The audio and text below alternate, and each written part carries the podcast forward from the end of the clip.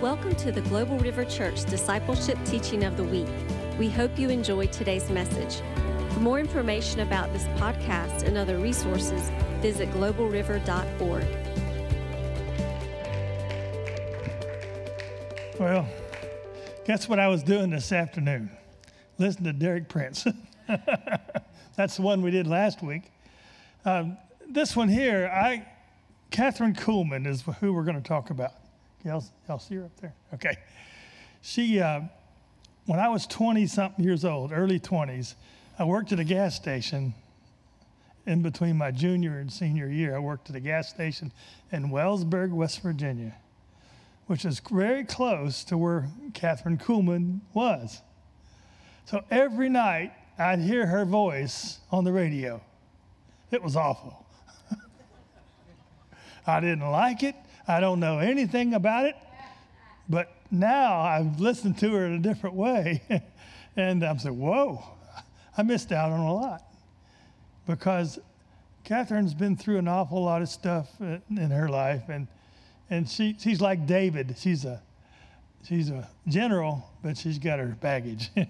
and uh, we'll talk about some of that. I want to talk to you about uh, her life. And then I'm going to take advantage of the, uh, the, the YouTube. We're going to watch. I mean, these people, Robert's Lardy and Lardy, and he, he, he wrote the book, God's Generals. He's on there and he's talking about Kathryn Kuhlman. And so I, said, I, listened to a whole bunch of them. And uh, this, these two I'm going to give you are probably the best ones that, uh, that I found today. Uh, my, first, I want to give you a little bit of history of Kathryn. If you'll flip that slide one time.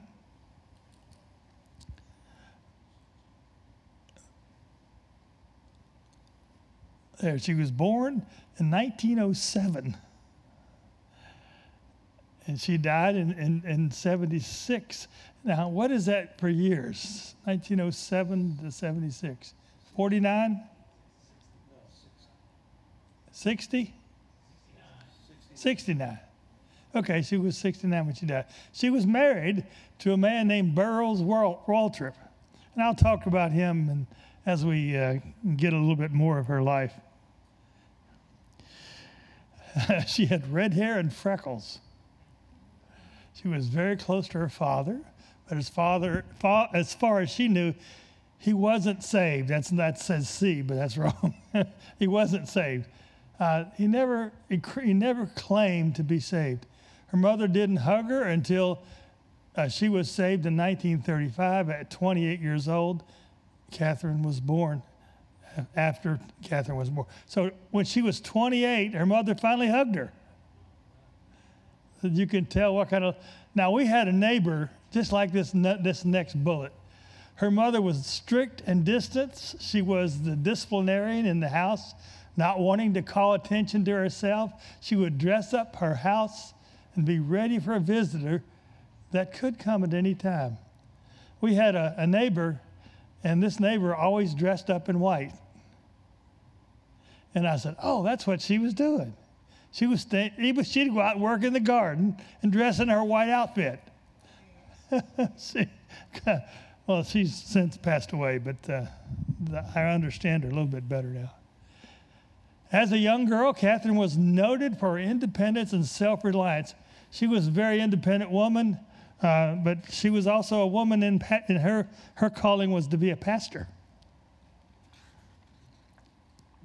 her early ministry, 1913. Her, she was about, I guess she was 17 or 18, Kathryn was. Her uh, sister married, a, it says he married a uh, evangelist, somebody who was went tent meetings and, and, and he was in charge of uh, the tent meetings at that time. Uh, she persuaded her parents that Kathryn was supposed to go with her. So the, the sister said to Kathryn, Why don't you go with us? Kathryn had a, a, a good presence, uh, and so she went with them. She learned in life that self centeredness, along with other self sins such as self pity, self indulgence, indulgence, or even self hatred, causes a person to judge and condemn themselves or himself. And this hinders the Holy Spirit's working in her life. I just wrote down a few things that, that I found uh, about her early years.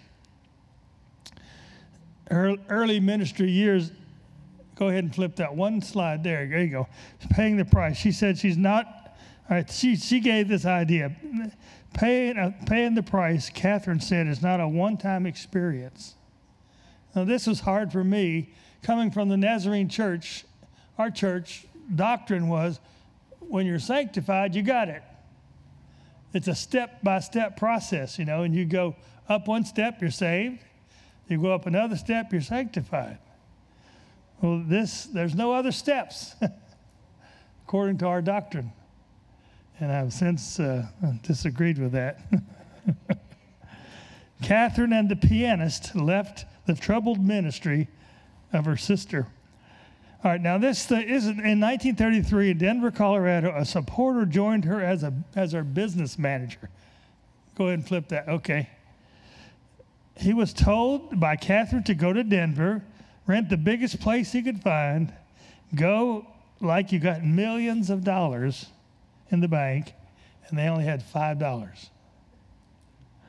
So she had great faith. But remember, this will come back to haunt her. She was a woman and she wasn't supposed to be a preacher at that time. And then she said, God is not limited to what we have or what we are. We can certainly use our $5 and multiply just as He did the loaves and the fishes. To get another slide. All right, in 1935, she married a guy, Burroughs Waltrip from Austin, Texas. He said he was single and he began a revival center called Radio Chapel. He was actually married and had two kids. He did, she didn't know, but she seemed to ignore the promptings within her. Now, if you say, God, is it okay to marry this guy? He'll tell you. Has anybody got experience with that? I mean, really, uh, this, she looks good to me, but I don't know what you think. Uh, shortly after her first trip to Denver, he went home and divorced his wife and came back to Denver. He told everyone he was married and his wife had divorced him. And after he left, his family would never again see his wife. So when he left, he never would again see his wife and children as long as he lived. Uh, he's, he's not too nice, is he? So he had no part in their lives, and he was not uh, not even talking to them. Today we would would have cell phones. We'd be able to at least talk to him. And go ahead and, and she states that I had to make a choice. Now this is the way she felt about him. Would I serve the man I loved or the God I loved? I knew I couldn't serve God and live with my husband. No one would ever know the pain of dying as I know it for I loved him more than life itself. And for a time, I loved him more than God. I finally told him I had to leave, for God had never le- released me from her calling. She was uh, in California at the time, and uh, she left early in the morning, didn't tell him she was going, took off. Well, she got as far as Franklin, Tennessee, or Franklin, Pennsylvania really close to Wellsburg, West Virginia, where I grew. I grew up, where my parents grew up there. And uh, she went into church, and she, they, they, they knew she was an evangelist, and they didn't have very many people there. So they said, Okay, why don't you preach? Well, she preached, and they liked her. So in a couple years, she had 2,000 in her church. But somewhere along the line, they found out about her husband. she she he she was not divorced at that time, but they found out about her husband, and they said, "How in the world could you marry a man that's married already and got two kids?" So she lost her job. the, I guess the board kicked her out. that's that's the way I would say it. Kathryn spent eight years in oblivion, and, and far as ministry, the major ministry was concerned, six years were spent in the marriage, and two years she spent trying to uh, find her way back into full time ministry. She left Waltrip in 1944, but she didn't file for divorce until 1947. So he filed for divorce at, after three years of her leaving. So he left her, she left in 1944 from California, got all the way to uh, Franklin, Pennsylvania, and preached. And that's, that's where she started. And I'll show you a little bit about what she did. And on YouTube, it's just going to say what she did. Now, this is interesting. A sheriff delivered the divorce papers at her hotel room, but the sheriff had been to one of her services and told her that he would keep it quiet. She didn't talk about it. Uh, you can imagine why not. that was one of the things that Kathryn did not talk about was her marriage, but she did finally uh, get the divorce papers. Okay, in her early years, now, listen, I used to sleep on a straw tick. You know what a straw tick is? you know what they are. a tick is what they call them. I don't know why. It's a mattress made out of straw and cloth. I, I don't know. they called it a tick. How many of you have heard the word tick for a mattress? Anybody besides you? Well, they called them in Alabama where they call them ticks. I tell you what, says a straw mattress sounds better, doesn't it? she would often laugh and tell how she would lock the doors and not let anyone out until she was sure they were all saved. Isn't that something? Now, uh, she used to go, in fact, she attended uh, the school of the woman in Los Angeles. What's her name?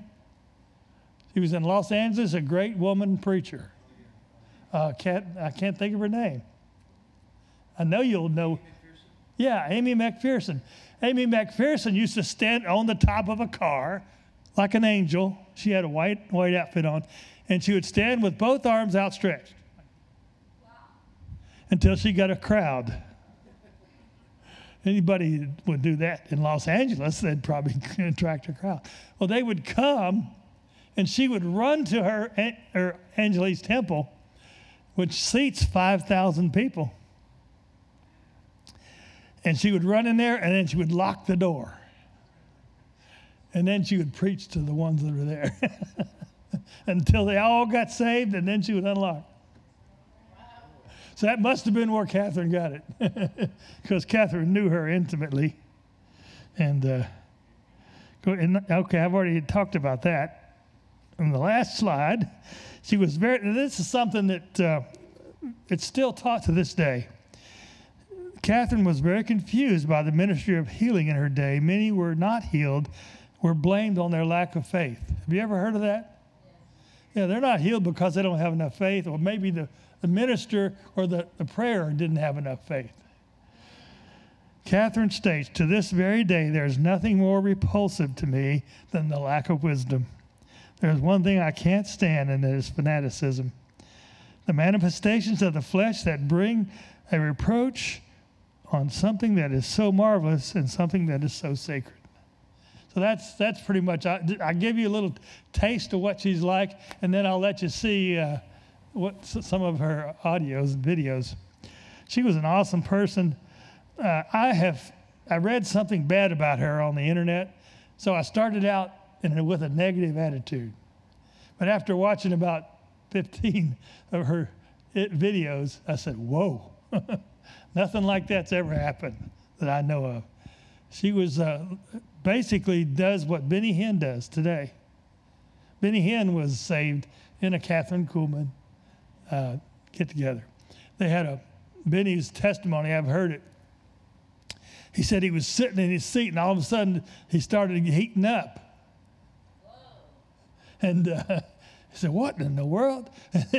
so he was heating up, and he get I don't know what happened to him, but he said, God. So he got up, went, I don't know if he went, went down front and got saved. And, and from then on, Benny Hinn uh, began to pray for people and they got healed.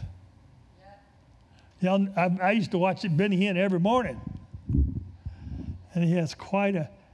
Now, falling down, now lots of uh, non charismatics have never seen anybody fall down. Kathryn, Kathryn, that was part of her ministry. She had touched people, and boom, most of them would fall down. Some of them would stand up, but they'd back up. now, why do they fall down? Does anybody know? Does angels fall down? If you read the Bible closely, you'll find they do. Angels will fall because the power of God is so great. Daniel, and, and Daniel, uh, when he met the angel, what happened to Daniel? He was on the floor. So the angel picked him up and set and strengthened him, and uh, that's the only reason he could even stand up. So when this, the Holy Spirit does that, does all that to you, and so we'll go ahead and let you watch uh, what uh, Liardon said about this. I love this uh, YouTube. I've been listening to YouTube, and now I'll go ahead and play it.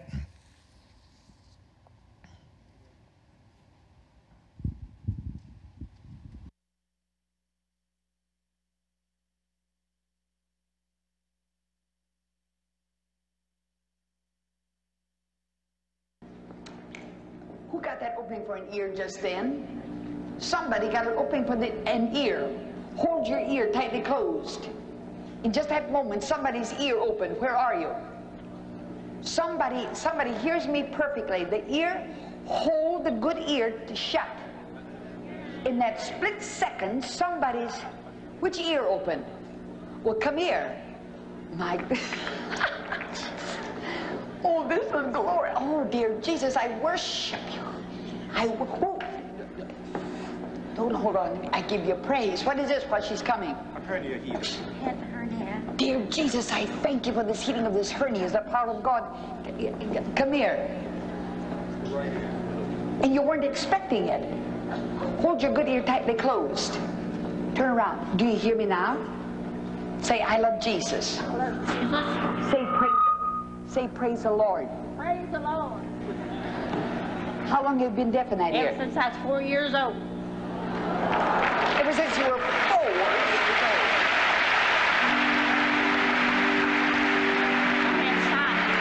And how many years ago that's been is nobody's business. Really? Yeah, four years old. I have signs. We're pretty good at church. In Little Rock, Arkansas, it's the uh, Calvary Baptist Church. A Baptist church. She almost forgot what church she went to. I really am a Methodist. But really a Methodist. Well, I joined the church. I reared Well, whatever she was when she came, she'll never be the same again, I'll tell you that. Hold that ear tightly closed again. You hear me now? Yes, sir. You hear me now? Yep. Do you hear me whisper? I hear you whisper. Well, that's good enough. Give her a great big God. That was instantaneous. Who got the overflow? Ju- Just a moment of that ear. Who got the overflow? You must know it. There's another ear that was open, and it happened exactly. You, honey. Where were you? In the choir. In the choir. And it happened the same instant that that woman. Are you that amazed? Uh, yeah, a little bit. Which ear opened? How long you been deaf in it? Since I was five. Since you were five years old? The glory that's on you, I wish I could tell. I wish I could tell you. Hold your good ear closed. Do you hear me now? Yes, I do. Do you hear everything I say? Yes, I do. I heard every word you say. Are you amazed? And you've been deaf in that since you were five years old? I had measles. How much hearing did you have in that ear? Just, I couldn't understand words. I couldn't understand everything you're saying. Do you hear me perfectly now? Yes, I can. You hear me now? Yes. You hear me now? Yes, I hear you now. I'm gonna have to admit that's God. That- that- Dear Jesus, I worship you. Oh, I, give you honor, the glory that's on her. Where are you from? The power, the power of God that's on you. What, what spiritual light have you had? Where do you go to church? Methodist, Will Rogers Methodist. Will Rogers Methodist. There's a glory that's on her that's beautiful. Dear Jesus, just bless her, just bless her. Somebody up there in that choir, wherever she was sitting, somebody near enough to touch her got a healing. Somebody wherever you were sitting. Is there a heart condition up there? Near enough to touch her. Wherever you are. You've been healed. You go back to your doctor and it'll all be verified. What, what, what is this? I don't know wh- where to go from here. to- Praise the Lord. Praise the Lord be in your services. Say, I love Jesus. I love people. Say, praise the Lord. Praise the Lord. I am happy. I am happy, filled with the Holy Spirit.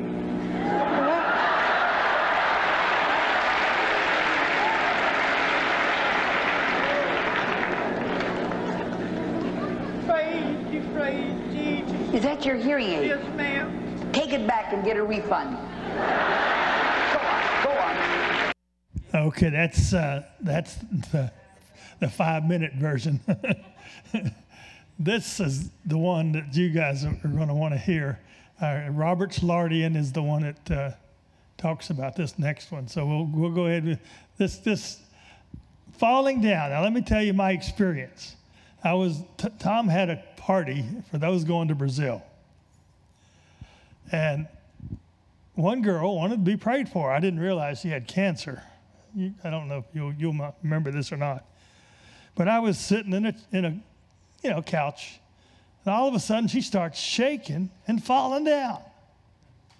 I said, What? I had never seen anybody fall down before. My dad's a preacher, and nobody fell in our church. so I said, What in the world happened to her? so, so that's the way I thought about it. And then later, it's not. It's more common with us here. If you haven't seen anybody fall down, you will. Just hang around a little bit. Okay, go ahead. That with that next the next one. Every Sunday morning on television and throughout the week on radio, thousands of people heard this woman say, I believe in miracles because I believe in God. Her name was Kathryn Kuhlman. They'd come by the thousands to her miracle services. They'd pack out the auditoriums in less than an hour with thousands on the outside still trying to get in. This week, we're going to discuss the life and the ministry of this great and wonderful woman. She happens to be my favorite of all the generals I've ever studied. It's Kathryn Kuhlman. I'm Roberts Liardon, and this is God's Generals.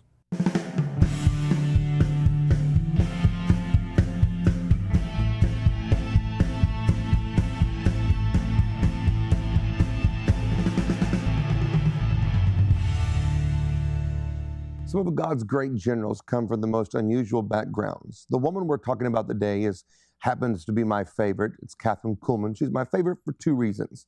One, I saw her three times as a little boy growing up, and then also reading all of her sermons and her radio broadcasts that I bought and listened to over the years has really made me fall in love with a woman named Kathryn Kuhlman.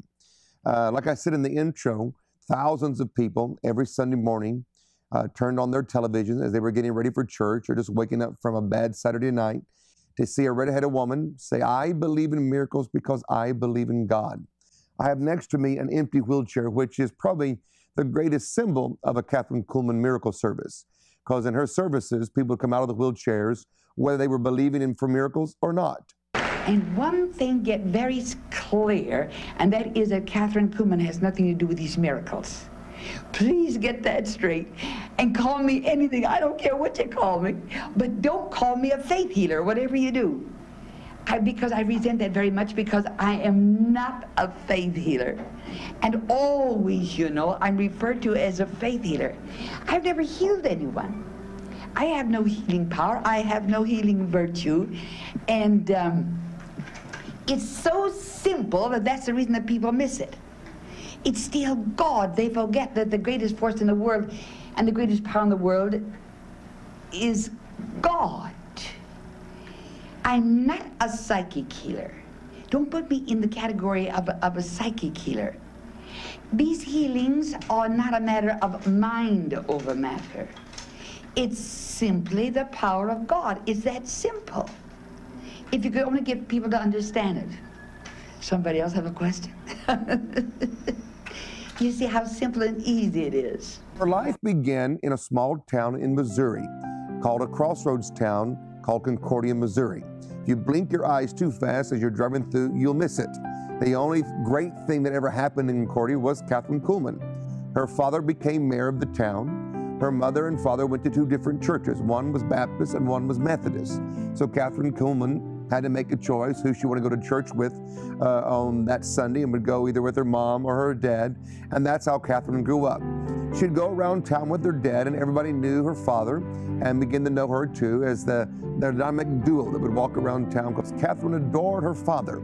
That's probably one reason why she had such a love for her heavenly father and had such a warm relationship that you could see when you would see her speak on TV or in a miracle service. Kathryn Kuhlman's life uh, was not one that we'd say in the beginning was eventful. She didn't finish high school. Her sister married a healing evangelist named Parrott. That was his last name. And so, as they would travel around the country with their small gospel tent, uh, they eventually found out they needed some help to take care of the kids. So Kathryn's sister called back to Concordia and asked her mom and dad, and then eventually asked Kathryn, would Kathryn come out and travel with them and take care of the children while they were doing the tent healing crusades?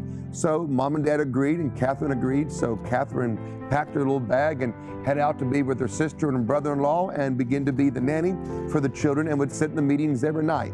Now, her brother in law had a great healing ministry, and one of the great things about his ministry was that when he began to worship God or begin to pray for people, they would fall out under the power. Now, remember, in today's world that you and I live in, being slain in the Spirit is quite normal. There is the real folks who fall because the power of God comes on them so strongly. Others fall because everybody else falls. And that's what I jokingly call the courtesy fall. You just fall because you want to fall. But back in those days, you fell because God really came on you in a strong way and short circuited your ability to stand, and out you would go. But after a period of months, they discovered that they couldn't afford to keep Kathryn with them.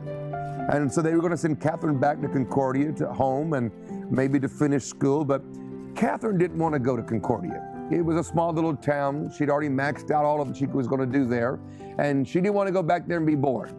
So instead of going back to Concordia, when, and, and when it was time for her to leave, she decided, I'm going to start my ministry. So Kathryn, as a teenage preacher, began to preach. And she says, I didn't know much. All I knew was salvation. So I'd preach salvation every night and ask people to get saved. And then someone gets saved, and they come back the next night and they get saved again. And then the third night they get saved again. She said, I kept making them get saved every night because that's all I knew. You can only preach what you know. And in those days, Kathryn Kuhlman only knew about being born again. But she didn't have big crowds. She would go out and teach and preach in one room schoolhouses. She'd clean up turkey houses and chicken houses and sometimes sleep in them and preach in the same building at nighttime. And that's how Kathryn Kuhlman began her ministry. And as she began to travel uh, around the country, she finally ended up in Denver, Colorado. In Denver, Colorado, her revival meetings were so successful that she decided to build a church. And she built a church of 2,000 people. And it became the best church in town. And if you're on the, the traveling ministry circuit, you had to make sure that you went through Denver. You had to go to the Kuhlman Church because it was the best church in town. Raymond T. Richey would preach there, others would preach there. There'd come a man that would eventually change her life named Burroughs Waltrip. But before we get into that part of her life story, I want to stop just for a moment. And I want you to go hear my favorite general, Kathryn Kuhlman, speak to one of her miracle services. You see, I can only give you my own personal experience. No one can give to anyone else any more than they've experienced themselves. Always remember that. And just in a very simple way, I'll give you my own personal experience regarding the Holy Spirit. My first, my very first association with the Holy Spirit was in a little Methodist church in Concordia, Missouri. If only you could know from whence I've come. Concordia, I don't think, is on the map. It's so small. Not more than 1,200 population. Mama was Methodist, Papa was Baptist. Neither one worked too hard at it. and one Sunday morning, and it says, real to me, this was my very first contact with the Holy Spirit. And I didn't realize it. One Sunday morning, sitting with Mama in that little Methodist church, I don't think the church holds any more than a hundred people. we were sitting there. It was time for the last song, and I was holding the old-fashioned Methodist hymnal. Whether anyone has ever been converted in that church before or since, I'll never know. But when the last song was being sung and I was holding that old-fashioned Methodist hymnal in my hand, I was only 14 years of age. Something happened to me. I cannot tell you one word the preacher said and not one. But I only know that in that moment, the Holy Spirit came upon me. I did not recognize, I did not even know there was such a thing as the Holy Spirit. And I began to shake. I began to tremble. So much so I had to lay the hymnal down in the pew. And I knew I had to do something. I saw myself as I really was a sinner in the sight of God, and I did something. I laid that hymnal down, and I did the only thing that I knew what to do. I'd seen them taking church members, and I stepped forward and sat down in the first pew right in the corner and wept. This was my conversion. This was my first contact with the Holy Spirit. I began to weep, and I remember one of the old sisters came to me and brought me a handkerchief. She said, Oh, Kathryn, she says, don't cry. You and I both know that you've been such a good little girl. We both knew she was lying. but in that moment, something happened to me. That was the new birth experience, and it was so real that I've never doubted it since. Never. I believe that when you're really born again, there's a definite place, there's a definite time, and you know it. And His Spirit, the Holy Spirit, will bear witness with your spirit that you pass from death unto life, and it's been that spiritual experience. It's been my new birth experience. It's been so real, but in that moment, I had my first contact with the Holy Ghost. As she was pastoring her great church in Denver, Colorado, she had a guest speaker one night named Burroughs Waltrip. He stayed over and kept doing meetings, would come back several different occasions, and a long story short, he asked her to marry him. Everybody warned Kathryn, don't marry him, don't do this, don't do this. People called, people drove, her friends told her not to, but Kathryn Kuhlman went ahead and married Burroughs Waltrip in Iowa. He had a ministry over there uh, called a radio chapel. In those days, the radio ministry was the dominant ministry uh, of the scene. And so, even during the wedding ceremony, something strange happened. She fainted during the wedding ceremony, and they had to revive her so she can come up and say yes to her vows. But she did come back and say yes. When they finished all the, the wedding celebrations, uh, they got in the car and drove back to the hotel with some friends to change clothes to start their honeymoon trip. And before her new hubby could turn off the car, she jumped out of the car, ran to the room of one of her friends in the hotel, crying, saying, I've made a mistake. What am I going to do? And while she was in there talking to her friend and crying, her husband knocked on the door and said, Kathryn, where are you? Come on, let's go. She stopped crying, pulled herself together, and began the journey into her wilderness years. She began the journey of trying to figure out how do I fix this big mistake that I made. In the life of Kathryn Kuhlman, this was probably the greatest challenge that she faced. She went into this marriage hoping that it was the real thing, but pretty soon he would not allow her to preach. There are people that I've interviewed that saw her sitting on the stage while he preached and she'd be crying and they thought she was being blessed by the anointing, but what she was probably doing was crying, going, How do I get out of the mess that I'm in? They finally moved to Los Angeles, California, where she went to Aimee McPherson's Bible School. Didn't graduate, didn't even finish a whole semester. But I've seen her name on the, the book where she registered to be a part of it. That didn't work for her. Finally, one day, she walked to a dead end street in Los Angeles, California. This was a defining moment in Kathryn Kuhlman's life. Every one of us has these moments. Nobody else understands them, but that individual understands them. She walked to a dead end street and she was crying and she looked up to heaven and she says, God, I have nothing left but my love for you. It costs much, but it's worth the cost.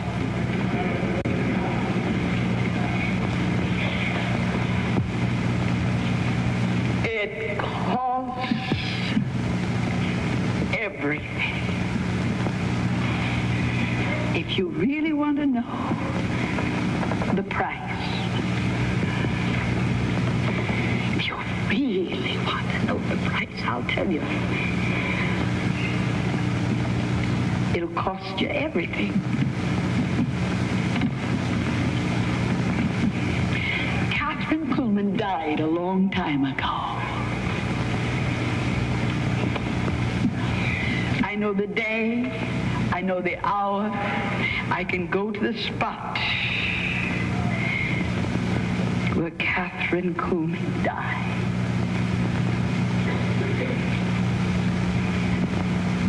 But you see,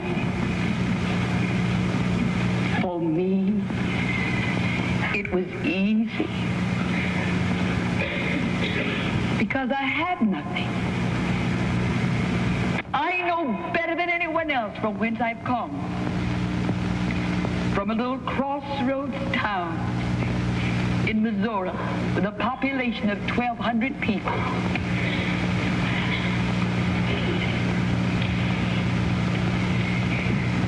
I had nothing.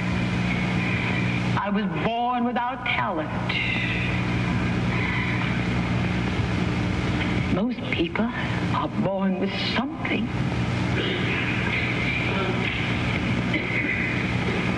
I didn't even have hair on my head when I was born, just red fuzz.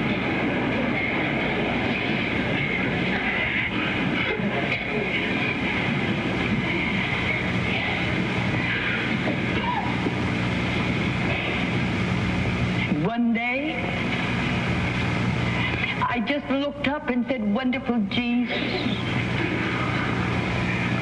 I have nothing. I have nothing to give you but my love. That's all that I can give you. And I love you with all my heart. And I give you my body as a living sacrifice. If you can take nothing and use it, then here's nothing. Take it. It isn't silver vessels that he's asking for. It isn't golden vessels that he needs. He just needs yielded vessels. Kathryn Kuhlman turned around, went home, packed her bags, and called an end to that marriage, but began her journey back into her high calling. Miss Kuhlman's life is a story of the God of a second chance.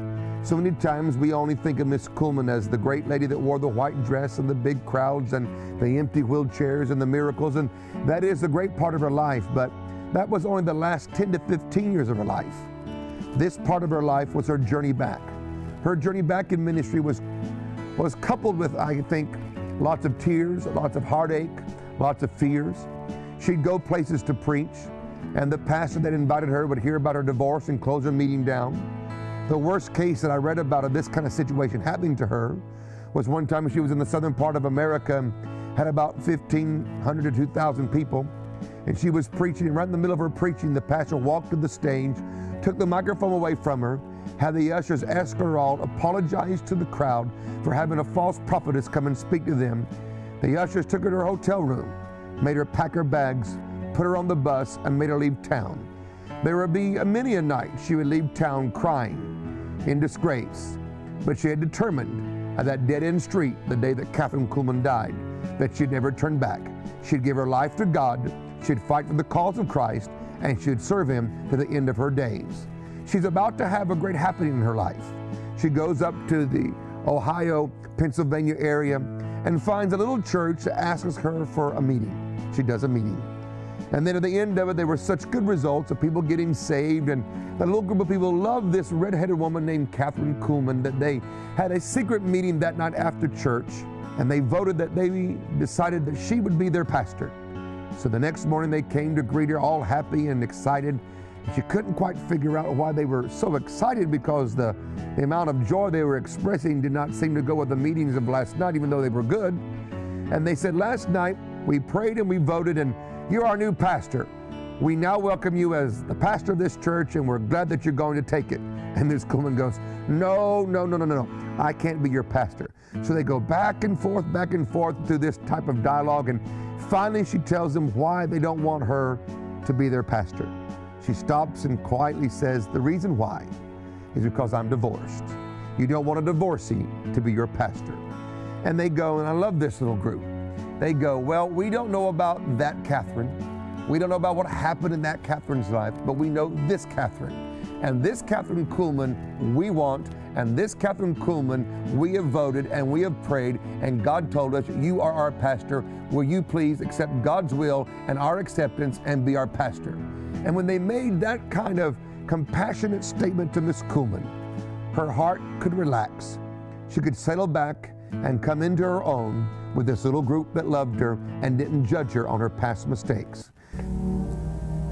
I stood there amazed in 1948 when the woman told me that she'd been healed of a tumor in Franklin, Pennsylvania. I was awed. Or when this Mr. Orr came and said that he'd received sight in an eye. Because I'd never touched him, I had never prayed for him. I too was curious as to what had happened. Recently, the St. Louis Globe Democrat reported that since 1948, and this is the figure that they gave, that at least two million people had been healed by the power of God through this ministry. At one time, I thought this was a uh, this was a uh, well, it was phony. But when it happened to me, I'll just tell the whole world that this is the the, the truest thing that ever was. And I've seen healings here that make your hair stand on end. Hi, my name is Carol, and I had a healing last month. I had ankylosing spondylitis, which is arthritis of the small joints of the spine, and it had been verified by x-rays that uh, calcification had set in, and the doctors had confirmed it as being incurable and that it would get progressively worse. I had a healing, and my spine is straight, and I'm fine. And praise the Lord, I'm better than I have ever been, and I'll never be the same again.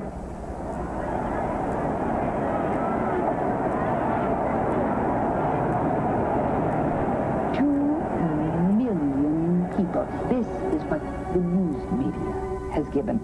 That's the reason, you know, the ministry needs no defense.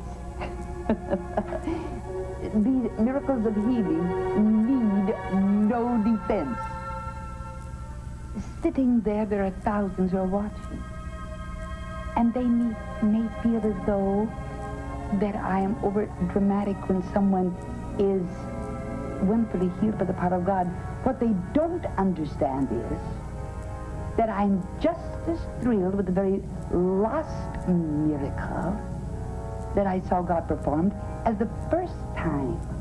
There are no words in the human vocabulary to describe spiritual experiences and emotions because these things are spiritual, but as real as the air that you breathe.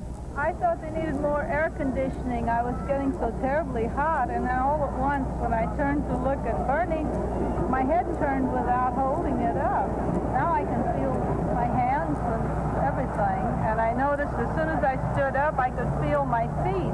With multiple sclerosis, you don't have any feeling. I was a 245-pound vegetable, all humped over, stiff neck, left side paralyzed.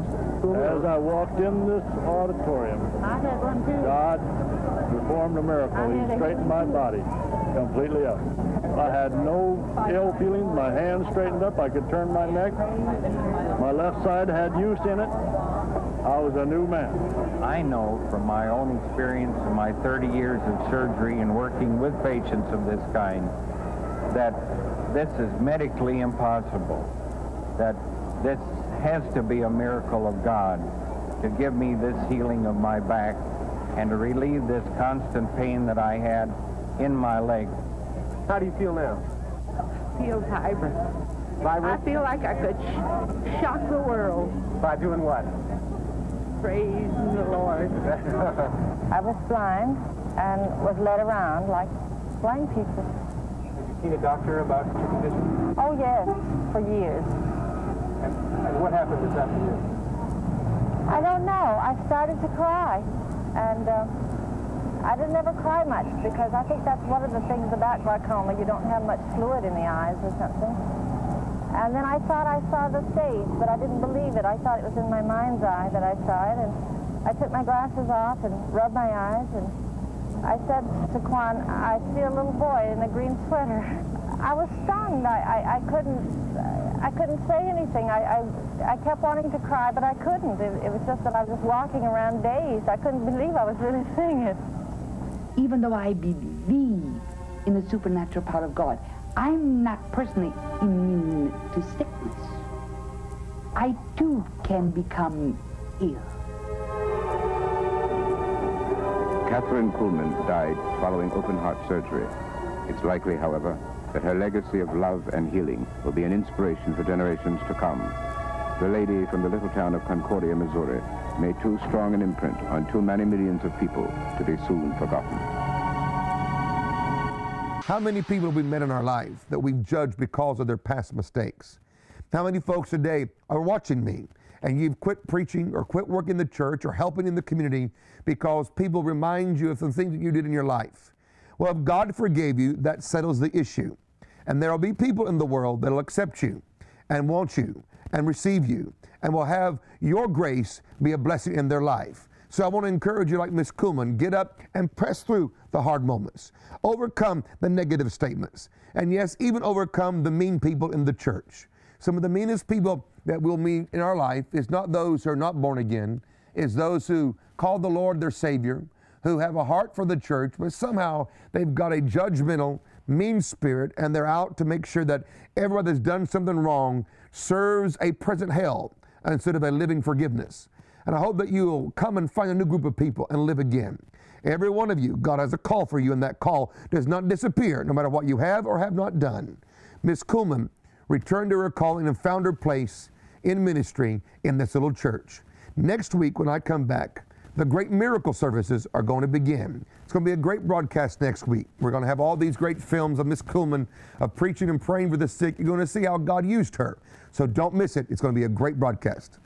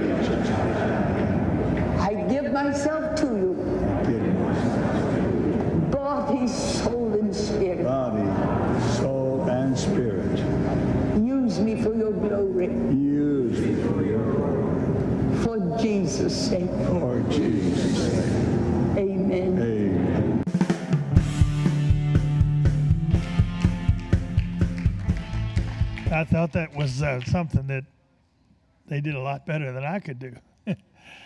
I just thought I'd tell you a little bit about what she said, something about her life that has affected me personally. And uh, I say this God is not looking for golden vessels, He's not looking for silver vessels, He's looking for willing vessels.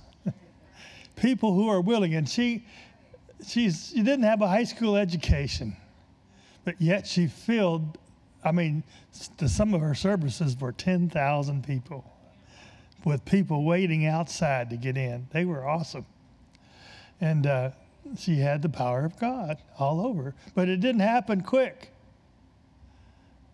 So all we have to do is trust in the Lord that He'll use this vessel that you give Him and say, okay, Lord, whatever you want me to be, I'll be. You do what, whatever you want me to do, I'll do. And uh, that's the way we do it. Now, I wanted to tell you how I was saved in the next 15 minutes we got. Uh, I was saved in the Nazarene church. My dad was preaching. I must have been about five. I don't really know how old I was. I would sleep on the first row you know, I was five years old, so I could do that. so I, I'd sleep on the first row. Well, my dad was saved during the war, and they, and they shipped him home during the war because he had a bleeding ulcer. And uh, one thing he promised the Lord is he would never have a service without an altar call. He said there may be one person in, in, in maybe a year that comes down to be saved, and that's what he wanted to do. So, as soon as he started changing the service and, and asking for an altar call, I stood up. Must have woke up or something. And then I got under conviction. Y'all know what that is? I started shaking and I started thinking all the bad things I'd done that week. so, so, I went at five years old. Yeah. so I went to the altar well, in, in the Nazarene church, they were very uh, forceful. One guy beat me on the back, to pray for me and say, Get him, Lord, get him, Lord. And then somebody else would say, Take him, Lord, take him, Lord. And, and one would say, Go this way, the other would say, Go that way. And, and so I didn't know. I was kind of confused as to what happened. I did that almost, I, I mean, I did it all year.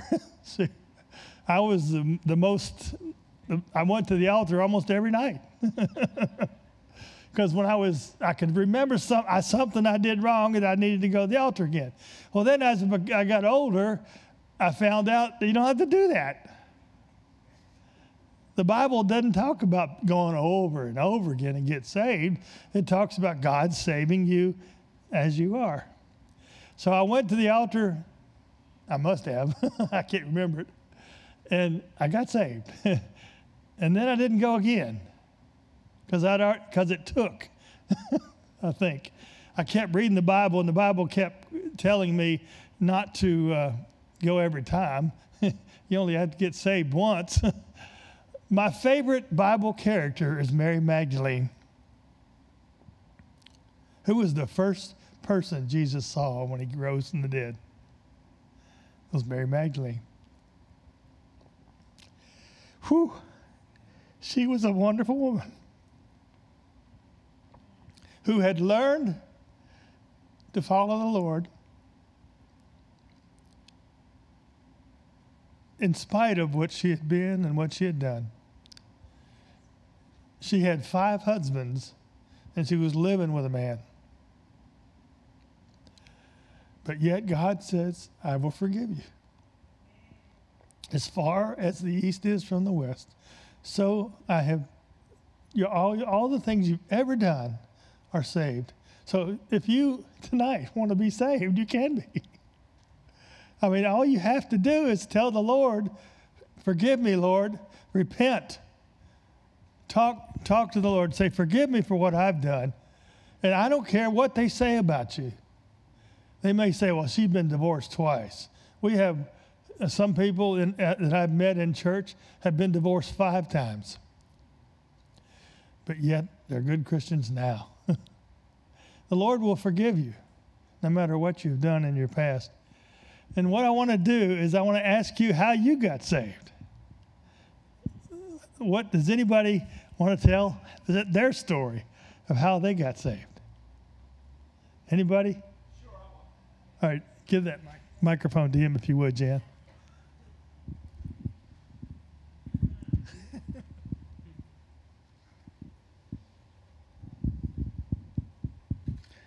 Um, mine was uh, Harvey Cedars, New Jersey.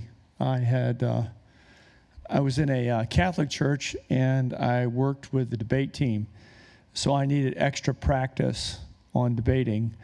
and figured that the born again Christians would be my next set of victims. And so I uh, went with uh, Young Life to Harvey Cedars. I was also interested in a young lady. I forgot her name now, but we'll just call her Veronica. I was interested in Veronica. But Veronica wouldn't date me because I was not a Christian. And so I figured that I go and that it qualified me for being a, Christian and I could date Veronica. And plus, I could have fun tearing up the Christians with my great repertoire. And I got there, and these young lifers started praising the Lord. And, uh, and then that night, uh, Saturday night, uh, not the first night, the second night, Saturday night, uh, the Lord uh, saved me and opened my eyes. And I remember going to sleep. I was, I was going to sleep, and I realized that the Lord had saved me. So I was in my own bunk, my own bed, and I went to bed a Christian, but I didn't let anybody know at all. And the next morning I got up and I realized I'm still born again. You know, it's lasted, it lasted more than a day. This must be a miracle in and of itself. I forgot all about Veronica. And uh, I went to breakfast that morning, and my whole attitude, my whole countenance, everything about me had changed. Um, and I didn't want to uh, argue with anybody. I didn't want to talk to anybody. I just wanted to thank the Lord for the uh, thing He had done in my life. And uh, he, he really changed it and continues to change it. I am thankful, uh, as an amended note, I'm thankful that I go to this church. Uh, I have been born again a long time. But uh, this church has been an awful lot to uh, changing my walk with the Lord even uh, stronger and at a deeper level, which I, you know, I commit to the fact that you guys are such strong believers in God. That's all I can say. Thank you. Yeah, what happened to Veronica? Veronica's still born again, and Veronica's not anywhere near me. And Uh, uh, okay, the last part of the story, all right, I know you guys are anxious for this. That Sunday morning when I got up to go and have breakfast, I met a young lady named Peggy Daniels. And her and I became boyfriend and girlfriend. And so I don't remember much about Veronica, but Peggy was born again and I was born again, and it all worked out great. That's good, Jim. Thank you. Okay, anybody else want to say how they were saved? Eddie?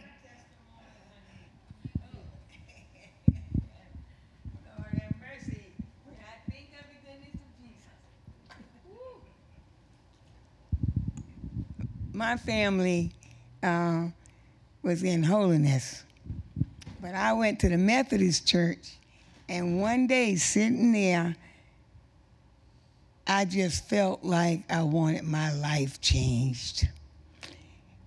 And all of a sudden, I found myself on my feet and I was going to the altar. And I tell you, that was the greatest feeling. I told the Lord, I want you to change my life. And right then and there, He changed my life. I know I was changed. So, you know, in the Holiness Church, I went over there one night for revival, and uh, and the Lord got on me again. I was seeking Him for the baptism of the Holy Ghost, and before I got it, He said to me, "You read my word, get it for yourself, and ask no man." He says the Holy Spirit is going to lead and guide you into all truth, and nothing wouldn't overtake you by surprise. And I got down, I seek the Lord, and I tell you what, He took me into. Uh, Paul said he don't know whether heavenly places. I know I went into the heavenly places. I felt like that I was flying, and I was down on the floor under the bench when I came out of it, speaking in tongues. And I tell you, whoo, he took all the temple, all the everything from me. And even them little choice words didn't come out of my mouth no more. And I know that God has changed me. I went into my shop one morning and I stapled my finger with the stapler. And I that word didn't come out of my mouth. I knew that God had changed me totally. Amen.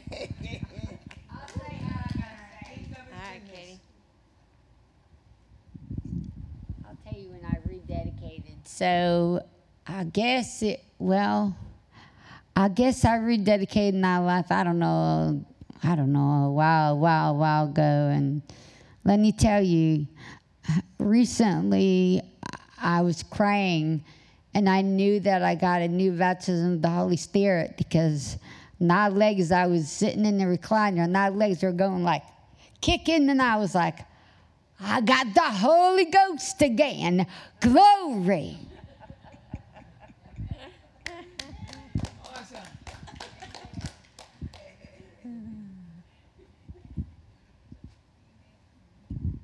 So my grandfather Smith was uh, my mother's father was a pastor in the Methodist Church, and he. Um, I remember when I was, I guess, about four, he preached a sermon about hell, how people were on their way to hell and the brimstone and fire, and and I remember dreaming a lot about that sermon, uh, but I didn't get saved. He he uh, died when I was five, and then uh, there was a cousin that was also a pastor. He was a Pentecostal Free Will Baptist pastor, and he he would really speak about the Holy Spirit and how you needed to get filled with the Holy Spirit.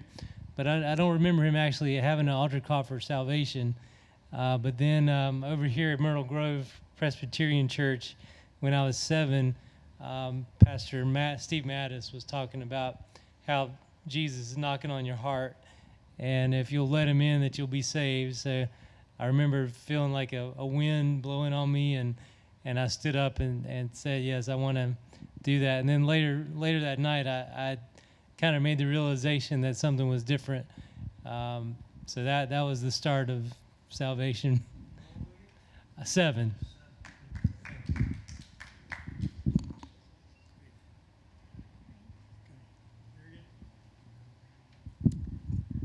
Well, I was there at age eight. There was a lot of trouble in my family at that time, and I don't know if that had a bearing on it. But Jesus came into my bedroom and presented me with his hands, and I always loved him from then on. I never had an altar call, but I've loved him since I was age eight.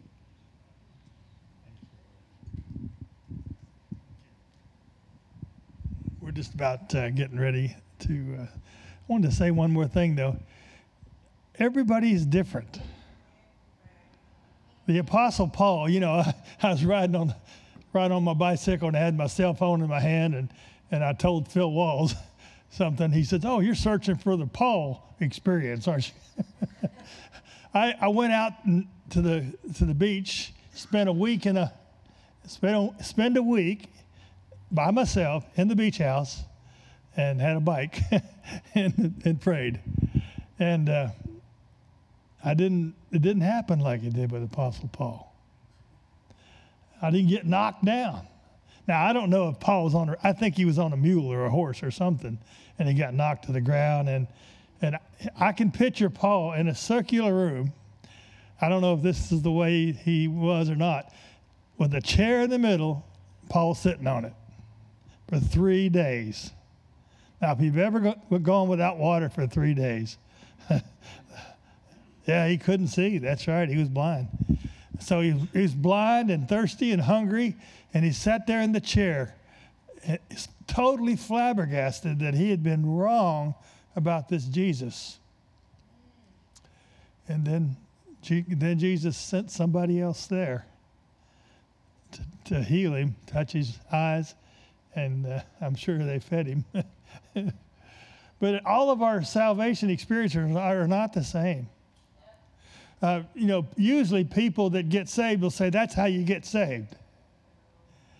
But it's different. Uh, like with me, like uh, Chuck Colson, I don't know if you've ever read his, I've read about 10 of his books. Chuck Colson was the Watergate guy. He went to jail for Watergate. I think he was the only one that went to jail there. But his wife was a very good Christian woman until she died. But she never had a salvation experience. She always believed in Jesus. Now, isn't that something? So people would ask her, When did you get saved? She'll say, I don't know. so, and Chuck Colson said, I, I, I can't explain it, but that's what happened. She was, she was born loving Jesus.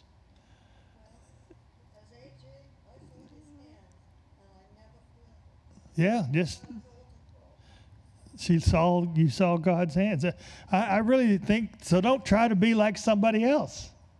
The Lord will touch you Kathryn uh, Kuhlman was t- in touched in a in a place where there was no Holy Spirit that you could feel. You couldn't feel anything. She, she, like she said, she's probably the only one that ever got saved in that church. I've been to those kind of churches, but she uh, she was saved through an experience. So just just do what the Bible says. The Bible says, "Do it, do it," and be the willing vessel that God wants to wants to wants you to be. Let's stand up. We'll, well, I'll let you go right at eight o'clock.